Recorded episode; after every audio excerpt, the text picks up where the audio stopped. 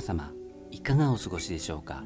始まりました。無鉄砲な日のネットラジオ。パワーオブパッションウェディオ略して POP ウェディオ私ヤミーのケンちゃんと名乗っております。呼び名はケンでもヤミーでも OK です。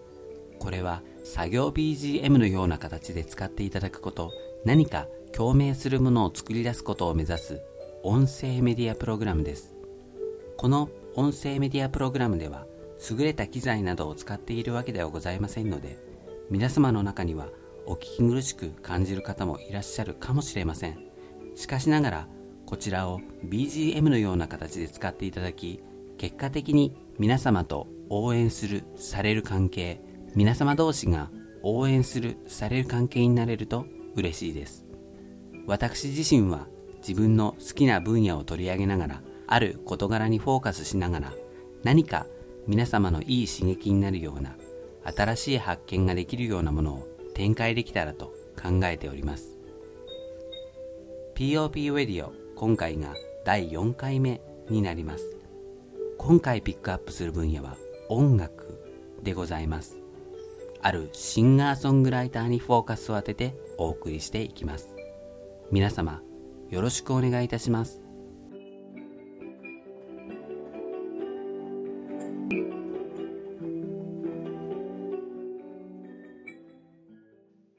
Power Up.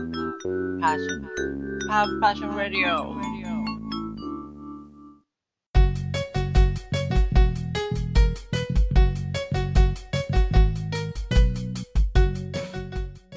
パワーオブパッションウェディオ略して POP ウェディオ第4回目をお送りしております。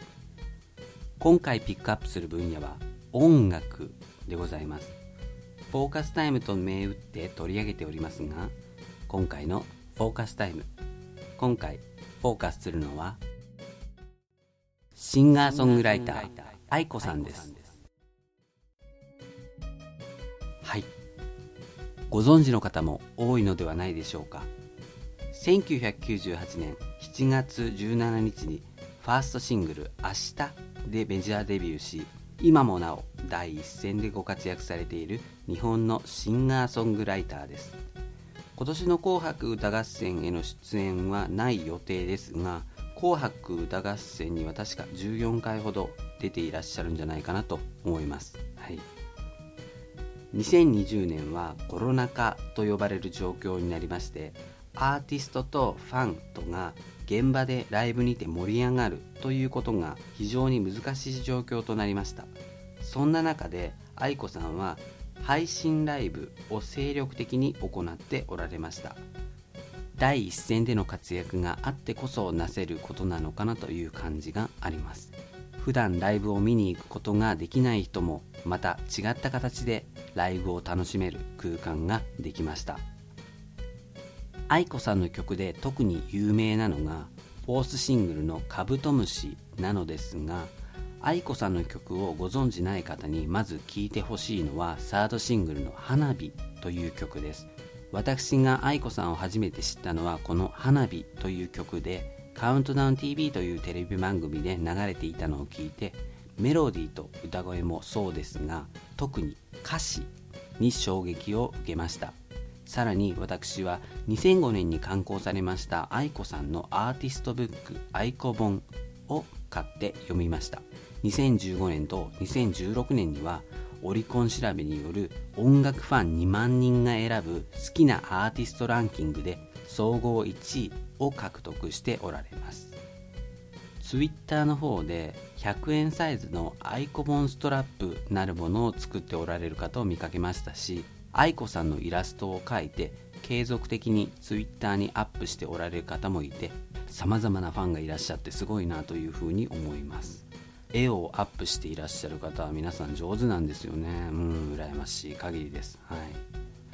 愛子さんがデビューしてから15年経ってデビューからの15年の2013年には愛子さんと作家の浅井亮さんとの対談が掲載された雑誌「スイッチ」が刊行されました。私ほとんど雑誌は読まないのですがこれは買って読みました。愛子さんもそうですし作家の浅井亮さんもそうなんですが言葉を使う方同士のお話そういう方々のお話というのが非常に奥が深くて興味深くその内容に入り込むことができました。もしかしたらバックナンバーとか残っているかもしれないですね。愛子さんの曲の雰囲気は表現が合っているかどうかわからないですけれど心地よい不安定さと言いましょうか。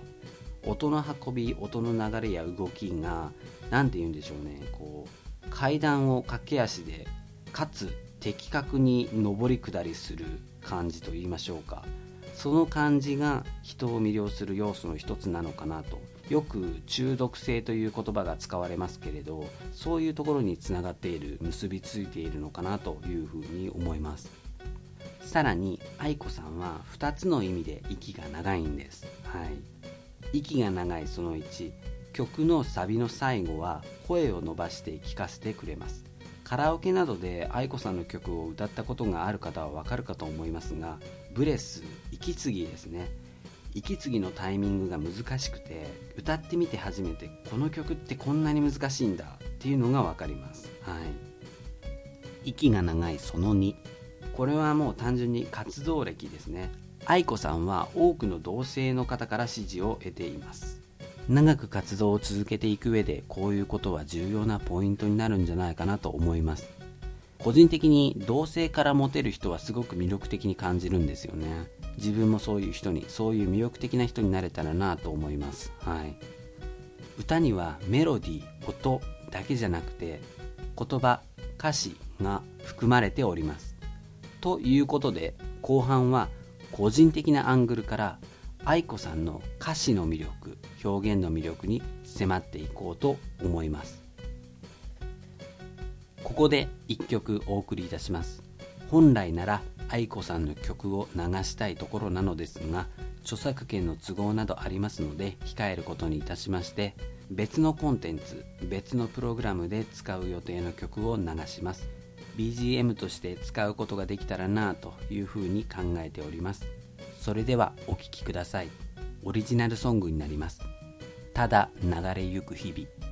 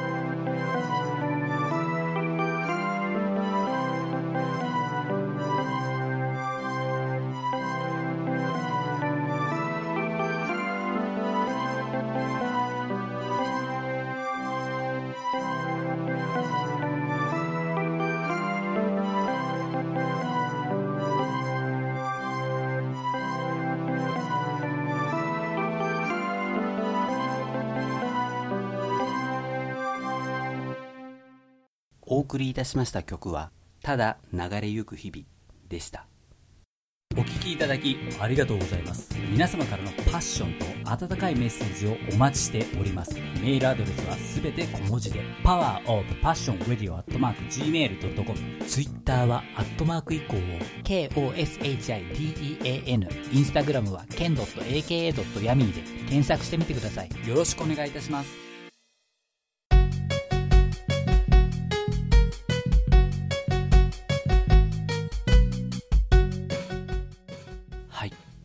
フォーカスタイム後半でございます。今回はシンガーソングライターの愛子さんにフォーカスを当ててお送りしております。ここからは愛子さんの歌詞の魅力表現の魅力に迫っていっていろいろと学び得たいと思います。独自のアングルから主に3点ほど挙げさせていただきます。まず1点目。英語英文字がほぼ使われていない点です。これは意外に盲点ではないかなと思うのですがどうでしょうか？外来語として成り立っていてすでに日本語として使われているもの例えばボーイフレンドとかスターとかはありますが歌詞に英文字表記はほとんど出てこないんですね。ミルクとかキスハングとか古くはパワーオブラブハウトゥーラブなどは英文字表記の曲名なのですが他のアーティストの方と比較したらほとんど英語は使われていないような気がします。英語圏の人にとって日本の曲を聴いた際に日本の曲なのになんで急に英語が出てくるの？という感覚を抱くようで確かにまあ例えば英語圏の曲の中に中途半端にこうポルトガル語が出てきたらびっくりするんじゃないですかね。日本語として用いられている外来語を使うことに関しては特に違和感ないですしむしろその方が話がスムーズになったり柔らかくなったりするっていう面はあると思います。まあこの決まった部分は英語の表現をしたいんだという思いはあるでしょうし格好をつけたいとか色気を出したいとかそんな感じで英語を使いたい気持ちは分からなくもないんですけれどそんな中で愛子さんは英語英文字をほぼ使っていないんですね。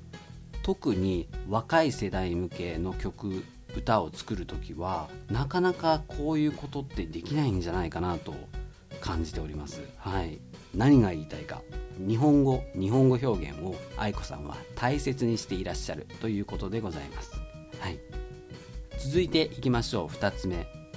自分の表現力想像力が刺激されるということです。まあこれは表現力想像力が鍛えられると言っても過言ではないのかも分かりません。愛子さんのファンの中にはご自身で歌詞の意味を深く考察していらっしゃる方もおられます。例えばサードシングルの「花火」のサビ。あの婉曲的で趣のある表現は一体どこから生まれてくるのかということです。他のシングル曲で言えば「キラキラ」という曲のサビの部分を舞い上がるほどに喜んだこととか失敗して傷ついちゃったこととか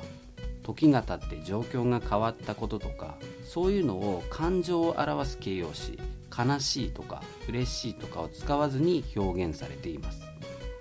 情景描写で言いますと「虹ごろ」という曲がありましてその曲の1番の B メロの歌詞これが1番の A メロの歌詞の中に「電話」という言葉が出てくることでこれでこの B メロの情景がはっきりと見えてくるんですね。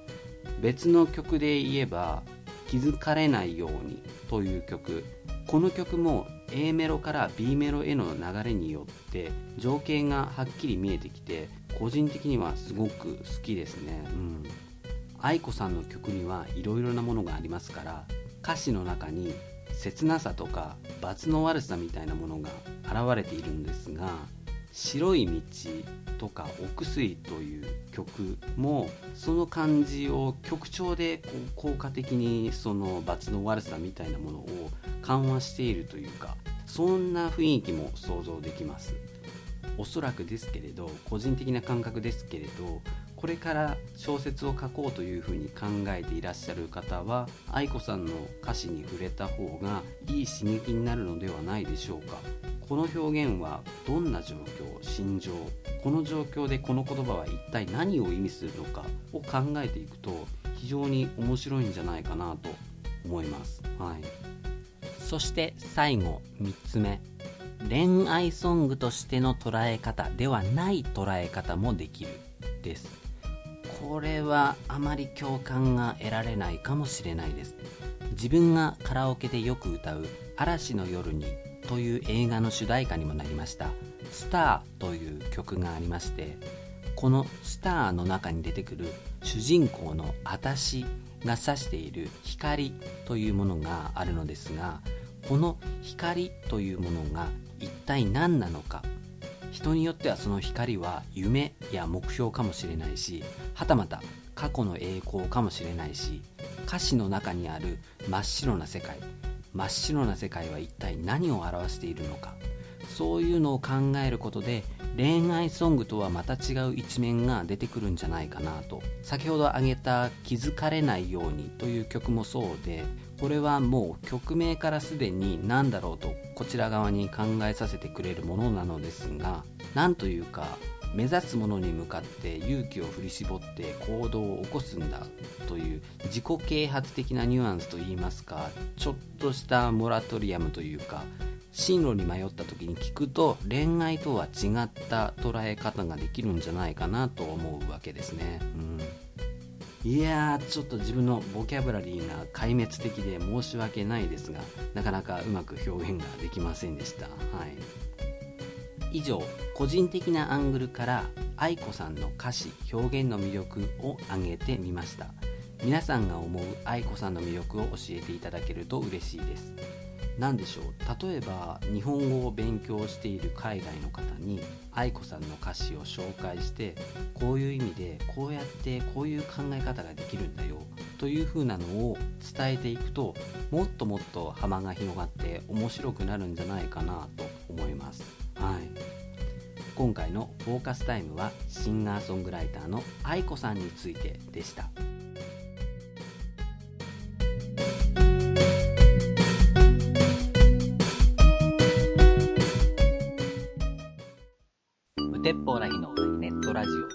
オ。パーパッションラディオ。